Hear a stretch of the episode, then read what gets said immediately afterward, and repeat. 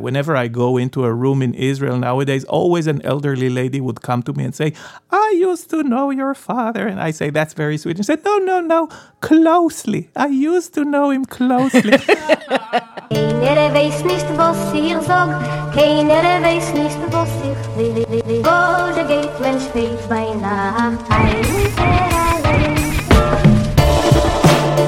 From the Jewish Food Society, I'm Amanda Dell, and this is Schmaltzy. Today on Schmaltzy, a double-header season finale.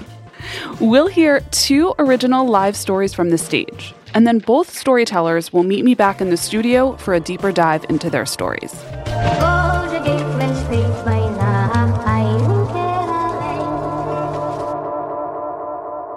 First up, Gil Hovav.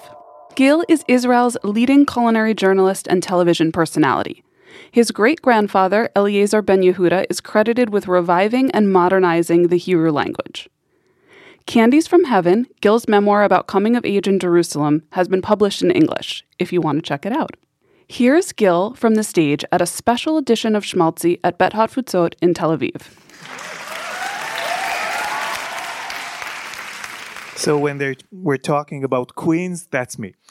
Um, when I was growing up in Jerusalem of the sixties and seventies, we would have uh, kubane brunches at my Yemenite grandma's in Jerusalem.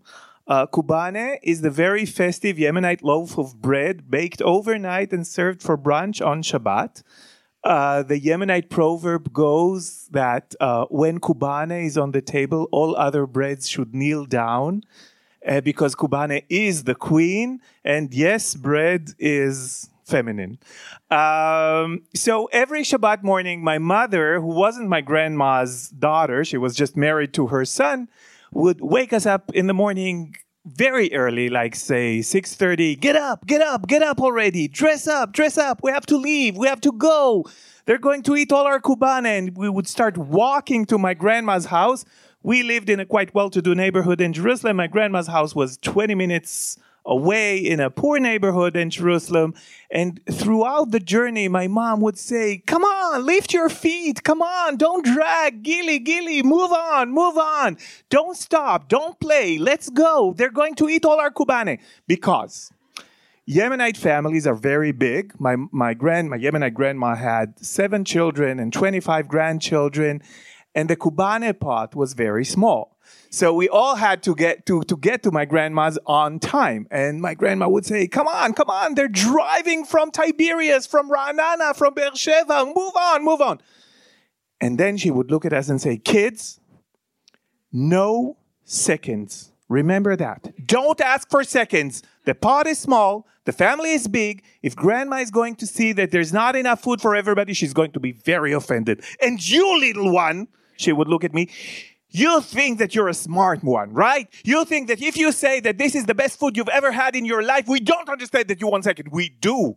And if I hear any word about seconds, I'm going to strangle you with my own hands. Okay? A Jewish mother. Okay. Then we get to my grandmother's, and by the gate of the house, we see six cars of my six uncles and aunts parked already. See, from Tiberias they got here. And when I tell you to get up early, when I tell you to dress up quickly, when I tell you not to choose the shirt, it doesn't matter. You don't listen to me. Now there's no kubane for you. Good for you. We get inside. They didn't start eating. There is kubane.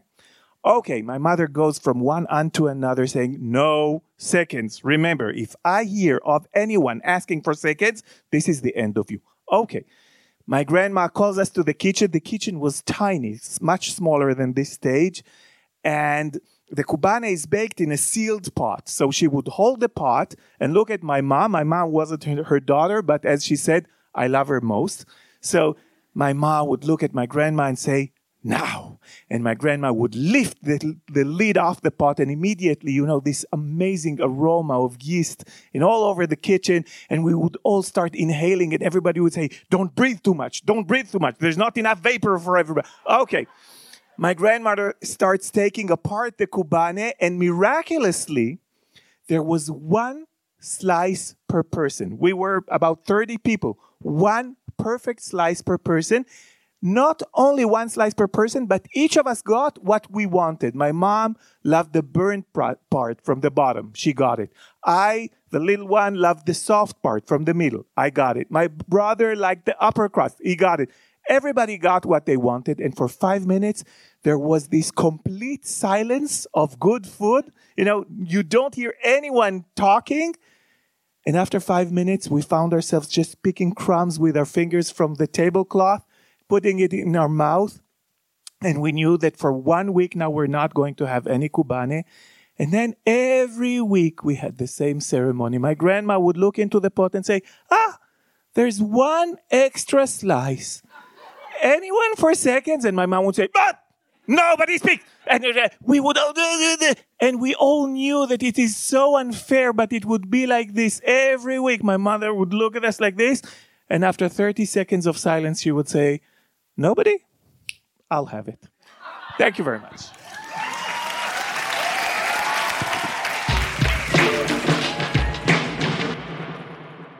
Thanks, Gil. I absolutely love that story. And obviously, I'm craving Kubane now. I'm craving Kubane and I'm missing them so much, you know, yeah, my mom and my grandma. Kubane is about love, and uh, for a few minutes there, I was with them at the table. One question I need to know right now. What happened when a family member brought an unexpected guest to Shabbat lunch? I, I, I assume that my grandma would c- cut a slice in half, because I don't remember even one incident of, of anyone not getting Kubane. I have a lot more questions for you, but first we're going to dive into another Schmaltzy story.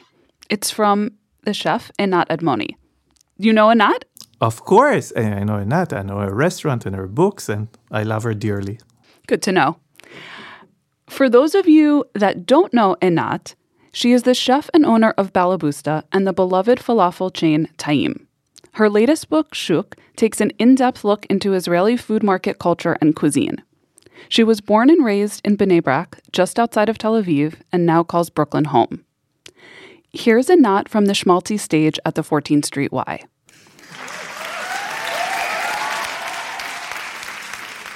When I was a kid, I never thought I can have more embarrassing father as my dad. But now when I have two kids of my own, I know it could be much worse. When my son Liam was five years old, I walked in on him trying to suck his own penis. It was crazy, but it was right after shower. So at least I know the boy have great hygiene. I was screaming, what are you doing? Even though it was pretty clear. He said, Mommy, I'm trying to lick my penis. And then he asked me, Mom, why God didn't give men a longer neck or at least a longer tongue? And I said, because if he did, men will stay at home all day and human race will be extinct. So you see, it could be much worse. At least my dad never told story like that about me on stage. But at that time, as a kid, I did things my dad was the most embarrassing dad. For once, he would talk to stranger on the street. Once we were walking in Jaffa, and he, were, he would run to a couple on the way to the wedding, taking pictures, want to give them a marriage advice. He ran to them. I was just like, okay. He was run to them and said, you know, I've been married for forty-five years. And the most important thing is to compromise. Ha! I thought that's funny coming from a man that never compromised for an inch. He never lie. He never filter. He never even minimize. The guy will never ever go over the speed limit, even if my mom would need to give birth on a back seat. He will be hiding. My mom had a small shop in Bnei Brak. He will hide in behind a tree to see if a customer get inside. So she will write in a receipt so she don't steal tax money from the government. But the one thing he would not compromise, it's is schug. Schug is a Yemenite, beautiful, spicy salsa that my dad was super fond of. So even though my mom will do most of the cooking, my dad will always make the schug. He will go to the market, usually Shuka Carmel. He will grab these beautiful little spicy peppers called shata and some cilantro. Of course, on the way, he will talk to all the vendors for hours. He will get back home, take the meat grinder out of the pantry, and start the process. You know, it was such a strong smell that we all felt like we're going to ch- shock. Then he's going to put all the schug inside as small jars and keep it in a refrigerator. So as kids, we never went to restaurants. Between a Yamani dad and a Persian mom, spending money on the things you can actually make it at home, it's just a waste. But after years of my mom nagging, you never take me anywhere, you never buy me present, we never go to a restaurant, my dad decided to surprise her, and actually he surprised us all. He decided to take all of us on one of our biggest anniversary to Asian restaurant, a super fancy restaurant in Tel Aviv. We all got so excited. We put our best clothes. He put his nicest suit, and my mom looked like she have nothing to complain about, which was super refreshing. We all get into this beautiful restaurant. We kind of like looking around, white tablecloth, cushy chairs, and stuffy waiters. Uh, we're sitting down. My dad looked at the menu, super terrified from the prices, but try to look cool. And then we decided to order the duck, the whole duck. The waiters come on a cart and start carving beautiful slices of duck, put on my dad's plate. I can see on the side of my eyes that my dad reached to my mom's purse just to grab the jar of schug. With no shame or hesitation, he take the jar of schug and open it up and just put a big dollop on top of his duck. We like that. We looking at the waiter, the waiter look at us. We look at my dad. He doesn't give a shit. And we all just want to die. Not long after, I moved away. Then I went to the military. Then I lived in Europe for a few years. Then I came to New York. Then I have an husband, and then much better one. Then in two thousand five, I opened my first place, Taim. And of course, my dad's schug was on the menu. He was super proud. My dad taught me a valuable lesson to always stay true to yourself, even with the price of embarrassing yourself or your children. Today, as a grown-up, I can see that the things that embarrassed me most as a kid is the same things that make me love him so much. My dad passed away four years ago, and I miss him every day. But sometimes when I close my eyes, I can still smell the schug, filling the house I grew up in. Thank you.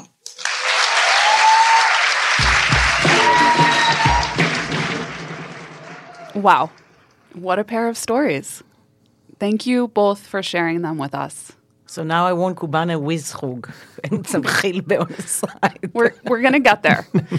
So it's very exciting today in the studio because we have Gil joining us from Tel Aviv, and we have Anat right here with us, and it feels like we're right here with us in New York, and it feels like we are all together, and I think in this pandemic it's the closest we can get, so I'm thrilled. Yeah, we can even fight about schug because I heard in this wonderful, wonderful story, Anat, that your dad was using shatas for schug. Shata. My God, what a blasphemy. I'm sure the schug was wonderful. You know, every every Yemenite family has their own secret recipe for schug.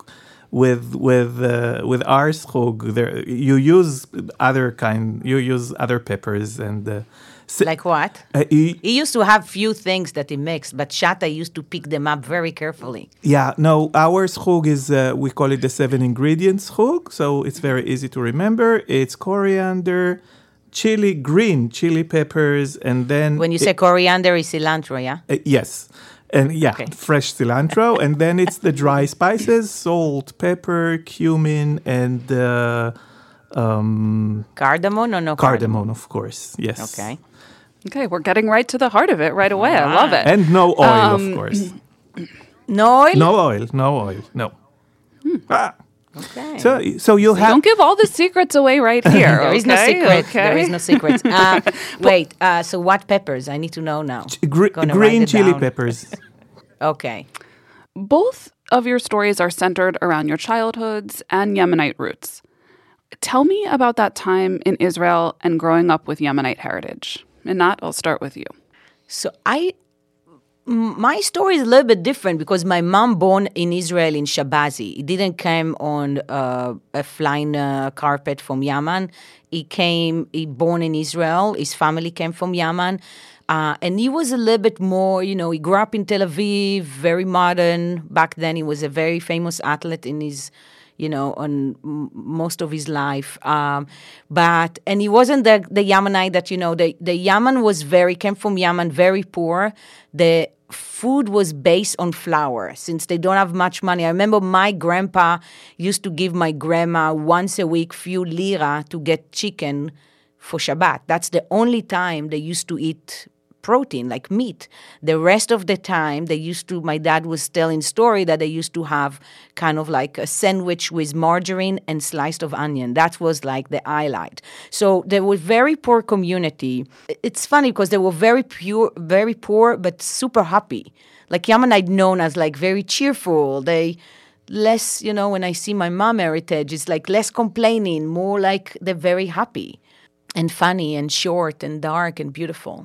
So were there ever any tension between your two families, like your mom's Persian side and your dad's Yemenite side? Did you feel that at all growing up? Yeah, you know, all culture thinks they are better than others. This is the funniest thing. You will see that in every culture. The Persian will think they're much smarter or more educated than the... So there is always that kind of things, but it's not something that affects us in a way that, you know... So you see that everywhere. It's not just between Persian and Yemenite. In my house, it's you will see that in every other house, you know, like the, the always thinks you always thinks you're better than others. I want to add something about Yemenites, something very strange that I noticed, that whenever a person is half Yemenite or a quarter Yemenite, he always would say, I'm I'm Yemenite.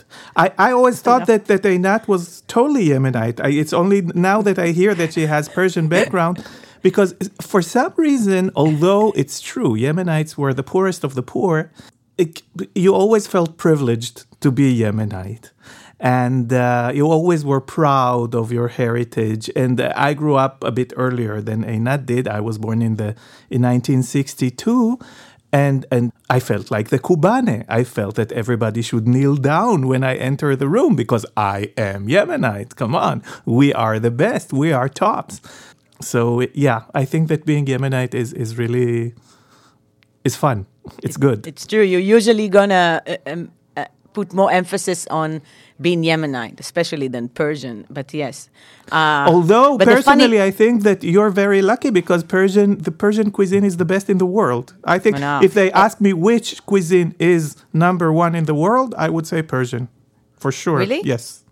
It's smart. Oh. Yeah, it's, it's, it's, it's, it's, it's rich. Uh, It's majestic. It's it's uh, sophisticated. Yeah. It has everything. It's light. It's That's it's true. It's the complete opposite of the Yemenite cuisine. But the fu- but the funny back in the days they have the, you know they have that kind of um, cultural myth about every culture. So Yemenite they're very cheap and also Persian. So for me to say that I'm half Yemenite, half Persian, it's like they start with the jokes. It's endless. So yeah. Do you feel like the Israel of today has changed? Like, do you still, in the in terms of becoming more of a melting pot, did you feel that when you both grew up, all the, the different groups were sep- separated more, like Yemenite, Persians, Ashkenazi, like everyone kind of, you know, had their lane? And do you feel like something has changed now in Israel? So I would say that in the seventies and definitely in the sixties, you... You all remembered the old country, yes? If if you were an Israeli, you, your parents were from the old country. Maybe they didn't even know, know Hebrew that well. So both Anat and myself are lucky to be from different families that, that, that immigrated to Israel much earlier. All of my grandparents were already born in Israel or in Palestine, but if we talk about, you know, general Israelis, uh, uh, they all remembered where they came from, and they all heard the languages of the old country, and they all ate the, the, the food of the old country. Nowadays, it's, you know, it's more than fifty years later, and uh, we already sit on our land. We were born here. We breathe the air of Israel. This is what we know. If you want to speak another language, you can you can see that my English is a bit broken. You have to learn it, and you have to, you know, to, to work hard in order to be fluent in another language. And I think, personally, I think that nowadays we are becoming more and more Arab or more and more Middle Eastern. So we are sort of, we belong to the land that we live in and to the Levant, let's say. But if we talk about the sixties and seventies, uh, the diaspora was very present in Israel still. Yeah, I have a story of my mom because she came from Iran at age of ten, and she been in, uh, you said Ma'abarot. How, housing camps, housing projects, yes. So basically, she was in the camps with different culture that nobody speak each other language. So it was super, so the story are very interesting. Like she didn't speak Hebrew, it took her time. And uh, the other things I asked myself, why my mom did all this Yemenite food from scratch, malawach. I learned how to do malawach when I was probably eight. And then I realized nobody knew what is that. There is, you can't find it back then in a store. You have to make it from scratch because nobody sell that. And now you'd ask anyone in Israel, they know what is malawach and jachnun. It's a very common thing. Even in America, now I'm doing malawach and people familiar with it. But back then, nobody. I need to introduce that to my friend. I need to explain them about this food. It was very, very foreign. Yeah, and people came from difficulty to the young state of Israel. I, I, the sad, my sad story that I have to share uh, when when we're dealing with this topic is that uh, you are talking, Anat, about your grandmother, who nobody knew what she was cooking, or she had to learn from her moms, et cetera. From her mom, et cetera. But I have a publishing house, and I publish other people's books. And uh, when when I was publishing a book of uh, Ashkenazi food, all of the people that we interviewed, uh, Polish, uh, Ukrainian, uh, Lithuanian, et cetera, that that we interviewed, that were already grandmothers in modern Israel, said, I had nobody to learn from because all this generation was erased. So we're talking about different kinds of the loss of culture, be it by immigration or be it, God forbid, by Holocaust. And they all went through a certain trauma of being uprooted, and little by little they were trying to recreate the tastes of their heritage. And this is something that is very dear to me, although, again, I didn't have it as a kid because I was totally Israeli. My grandmother was totally Israeli, et cetera. But when I saw other kids and at their homes, they were, you know, trying to pick up the pieces. Um, I definitely am going to think about that. I mean, you know, I'll just quickly share that as as someone who's a third generation New Yorker. You know, my grandparents were born here, and they hardly held on to any recipes or traditions because for them, what they wanted to do was assimilate to American culture. Mm. And while, of course, they were culturally Jewish, they wanted nothing more than to be American. They changed their name.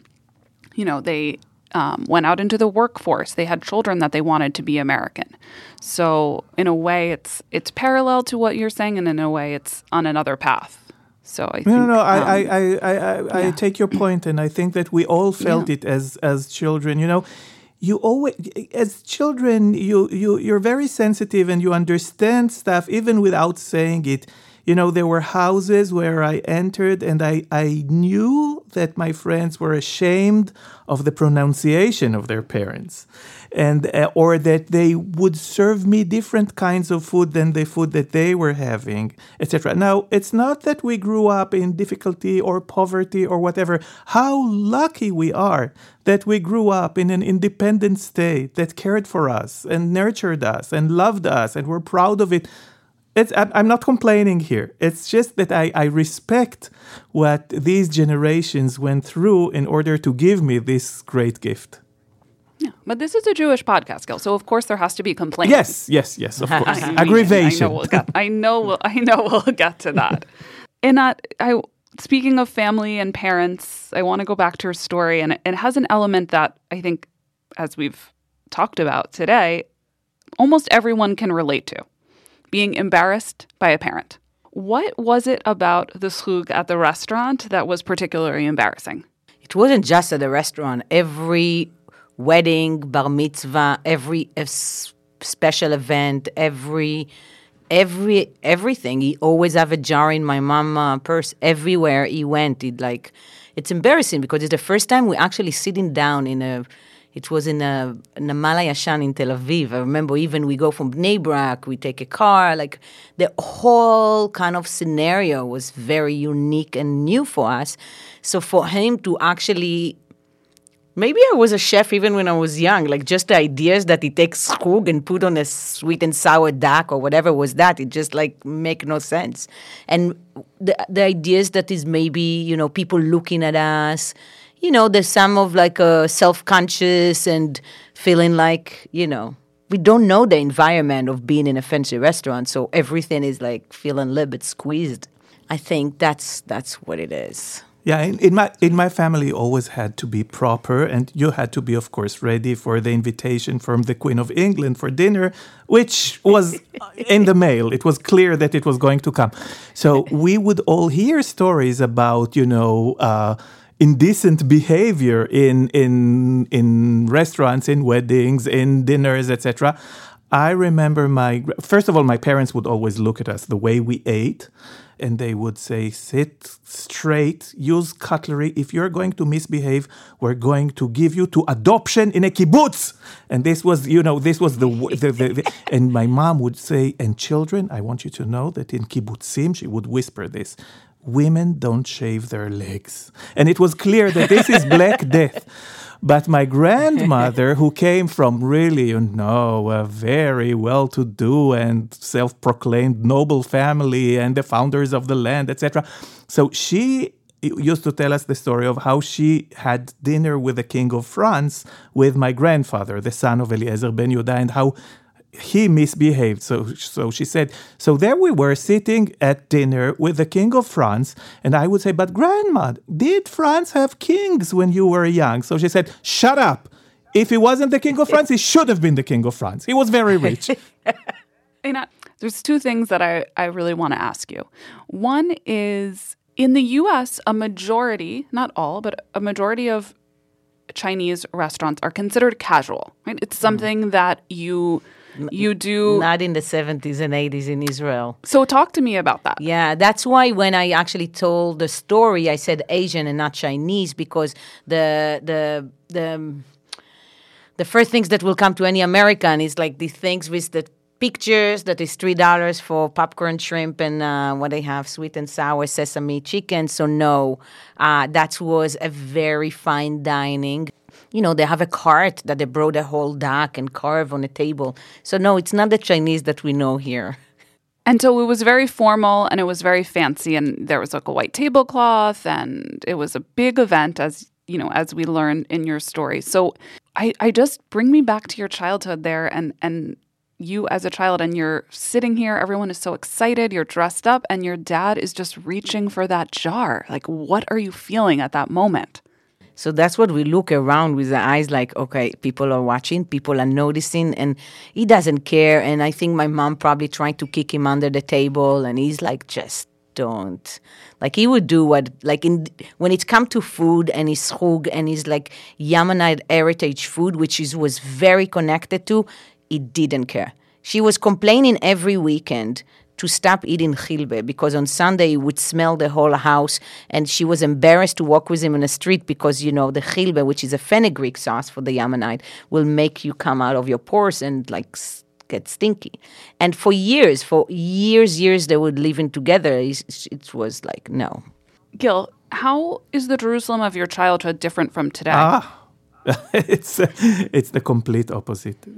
My, my Jerusalem no longer exists. You know, it's it's sad. Yeah, my from my high school, I think that maybe we were uh, two hundred kids that graduated high school from the Hebrew Gymnasia in nineteen eighty. I think that only five of us stayed in Jerusalem.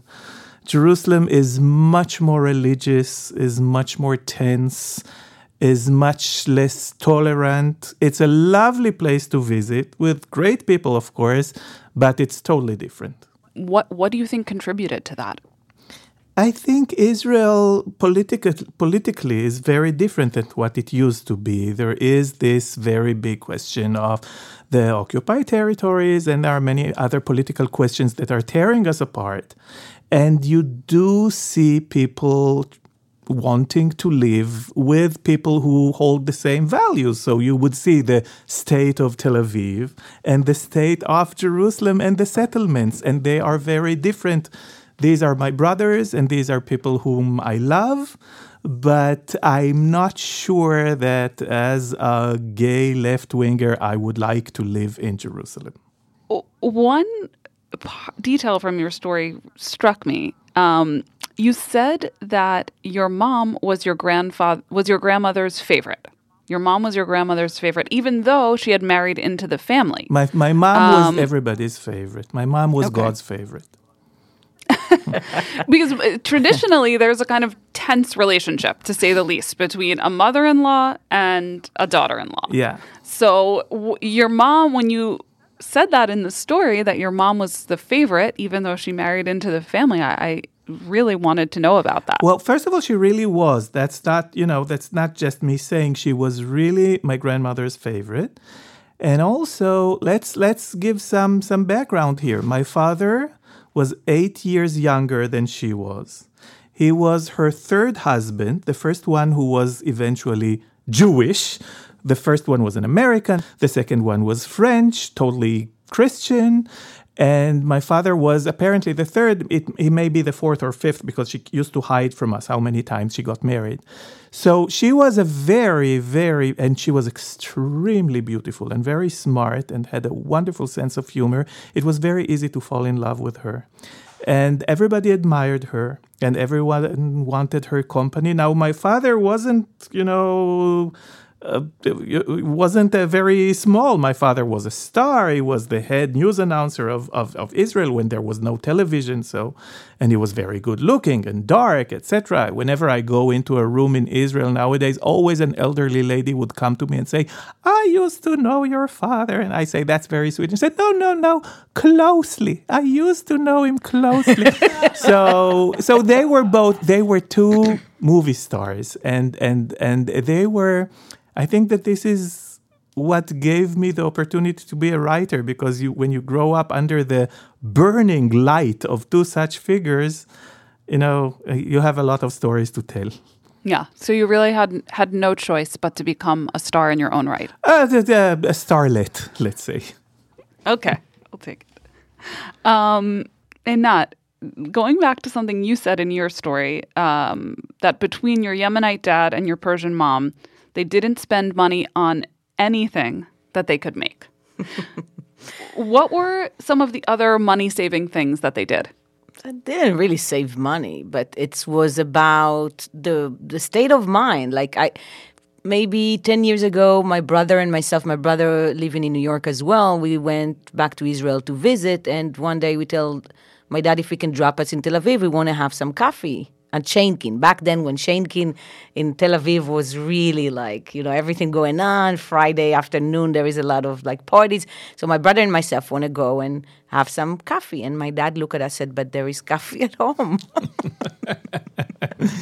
All the way to Tel Aviv to pay. Few ba- you know, like it's just the state of mind of like why you spend money on things that, you know, you can get here.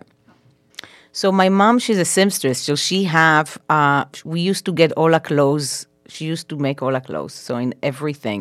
Listen, I used to be em- embarrassed be- from so many things. But I have to tell you, this is what I said. The, the end of the day, all these kind of things became the engine of all my career. Like I can... I have a sewing machine at home. I can do a lot of different things, and I know how to cook today a little. Um, you know, it's it's just like it became very beneficial in my life all all this kind of stuff. So, yeah, she never bought clothes. She, clothes. she have a own shop. She used to make us everything, you know. And when they look for shopping or anything, it's everything in bargain stores and things like that. I can totally relate to that. Growing up, my mom used to make curtains and pillows and also sometimes clothing. And I never really thought twice about it. And now, looking back, I'm like, wow, she was so incredible. Like, I still have a shower curtain that she made in my bathroom. And every time someone comes over, people ask me about it, like, where did you get that? And I'm like, well, my mom made it. Yeah, but for me, it changed a lot because I became the biggest spender. I think it's the app. What's happened, it's happened the opposite. I want... I, I just can't save any money because I want to spend it on, on any things I couldn't spend as a kid. So it's, I don't know. Yeah. Well, I, I love the part in your story when you talk about your dad and how he played by the rules and how he was like watching your mom to see if she was evading the taxes or anything like that. Where do you think that instinct came from for him? I think it's something with the way he grew, grew up. His mom was... Um, His mom was, uh, they were very humble people, very straight, very honest people. Um, I remember if I ask him to change money when I come to visit with dollars, uh, he always asked me to count. I'm like, what am I going to count your money? He said, you have to count. You're not getting, and like things like that he have in his head. He used to get a sticker on his car, the Na'ag Za'ir, every year, the careful driver. He get that things. He, then he was a referee of handball for thirty years. He traveled around the world and he got like tons of like... Uh, kind of uh, trophies and things of the best referee. You know, he, he was very, it was funny because my mom liked to manipulate, not manipulate, but lie. Or min, like, so she's exactly the opposite. So we grew up with very too extreme. But yes, it's something I really adore. It was embarrassing when people ask him question and he don't know how to lie and he answers straight. You know, it was a straight shooter and he just answer. And I'm like, oh, no, no, you can't answer. You can't answer that. So, and when he died, uh, now it's five years ago when he died, I remember that my cousin came and he said, you know what, even your dad once told me that I gain a lot of weight. I never got really hurt by him because I know he didn't want to hurt anyone. It wasn't to make you feel bad. It just, something came. I didn't have any filter, so he just say it. So they, everybody loved him. We have hundreds of people came to his funeral. It was just so fascinating to see how much everybody adore him, even though he embarrassed them as much as he embarrassed me probably many times, or tell them things that they're like, oh my God, you can't say that. They knew that his, his heart was in the right place and he was, you know, he just couldn't help himself. A question for you both about some more food. Aside from the kubane and the sug mentioned in your stories, like what are the other Yemenite foods that you grew up eating? Gil? Uh, not much, I must say. Ftut, ftut, which is a leftover dish. You break matzah into yesterday's chicken soup and you eat it as a sort of a porridge. But that's about it. Yemenite, the Yemenite cuisine is very, very poor, and it also doesn't have a lot of dishes. Now, it's true that this is exaggerated. Nowadays, you know, you see books coming out of, of the whole, the wonders of the Yemenite cuisine. But when you talk about what Yemenites ate at home in the sixties and seventies, the menu in Israel, uh, the menu was very, very modest. So I don't think that many other Yemenite dishes got to our plates. And also, don't forget that I did not live with my Yemenite grandmother. So uh, the food that I grew up on was, was North African, et cetera, from my mother's side. Why do you think the cuisine was so modest? Or, uh, they didn't have or... money. It's as simple as that. They didn't have money. They didn't have the ingredients. Maybe some of the traditions were left in the old countries and were lost for a while until it was fashionable to really dig them up from, from wherever they were hiding. So even when you got to a Yemenite restaurant, even today in Israel, when you get into a Yemenite restaurant, the, the menu would be very concise. Great food. I love it. But it's not as big as, let's say, a menu in a Chinese restaurant or even in a Polish restaurant, et cetera. It would be working class so, food. my dad used to go to a synagogue that uh, it's all Yemenite, Chatuka synagogue, for years. It's in a family house. It's a tiny synagogue. And they used to make this sabaya that I remember I was eight or ten years old. And for years I have this taste in my mouth that I needed back. And for years I'm like, I need to challenge myself. And I found some actually Yemenite here, not Jewish, that doing sabaya. So I was re- researching and finding that. So that's something I didn't grow up, but I thought it's fascinating food. Uh, we did grow up with malawach that we learned how to make, and jachnun, and a lot of chilbe sauce, which it's delicious. Uh, but there is not much more. It's most of the stuff was, uh, and, yeah, and a lot of soups. So I grew up with a lot of Yemenite soups. Uh, the one things my mom never made and I learned to make when I was growing up later on is lachuch. So that's the one thing she never made at home. Um, I think just because she didn't like it, that's the only reason. Um, but yeah, it was all about dough. What role do you think that these dishes have in modern Israeli cuisine today? Everybody know what is malawach now. Everybody know what is jachnun. There is tons of shops that they will deliver you on Saturday morning a jachnun shelima. And there is like so many things like that. So it's very fascinating for me as a kid. You know, and I, I don't know, I, I hear a lot of story about kids that was embarrassed by the food or by the Yemenite and Mizrahi food with the friends and the neighbors. And I think today it's such a cultural mix that people are very embraced that and proud of it. It's something that shift and change a lot since we were young. And actually, uh, uh, for the last two years, Kubane is just, you know, the cat's pajamas in Israel. Everybody loves Kubane. Restaurants, top-notch restaurants are serving Kubane. It's called a Yemenite but brioche. My grandmother brioche, but is it's rolling not in her grave. I know, that's what I said, and it's always upset me. Yes. And it's not upset me anymore because I'm getting old and there is I need to choose my battle where to really get upset. But when I saw f- some chefs starting the Kubane and the brioche, the Yemenite brioche, and they bake it for forty minutes, and it's nothing to do with Kubane, and they don't have the yeast smell and the color, and it's just like almost like a croissant on a pat, and I'm like, I'm sorry. Anyway, I'm not getting upset about it anymore, but it's not, it's totally far away of being Kubane. Uh, there are many wonders of the Yemenite cuisine that are still to be, you know, learned. Like, for instance, zom, which is a wonderful basic soup of of sort of yogurt and bread and maybe some hilbe, and uh, but it's it's not fit for the Instagram age. It's ugly food. It looks like somebody ate it before you did. So, you know, it doesn't shoot well. So I guess that the promotion would be a bit difficult. No, I think that Yemenite cuisine gets all the respect it needs. I'm not uh, I'm not complaining here. I said you had to complain on this podcast. I will You're complain about lots it. of stuff, but not about Yemenite food. Let's talk about my partner for a second. ah, okay, now that's a, that's a different show, but maybe we'll do that one next time. Yeah, I wanted to leave you with a cliffhanger, you know. Okay, exactly, exactly. So the one the one thing that we could do for just a moment, which I think will be fun if you're both game, is that our community from around the world always has questions for us. Sometimes they're emailing us, sometimes we get comments on Instagram, but we have a pretty uh, a special voice memo that someone sent in. So I'd love to play it and uh, see if, you know, maybe we'll get into an argument about it. I don't know. Let's argue, Gil. Okay. Hi, Amanda. My name is Jessica, and I live in Ridgewood, Queens. I just wanted to say that I really enjoyed the Liz Newmark episode. It was incredibly moving. I have a question about latkes.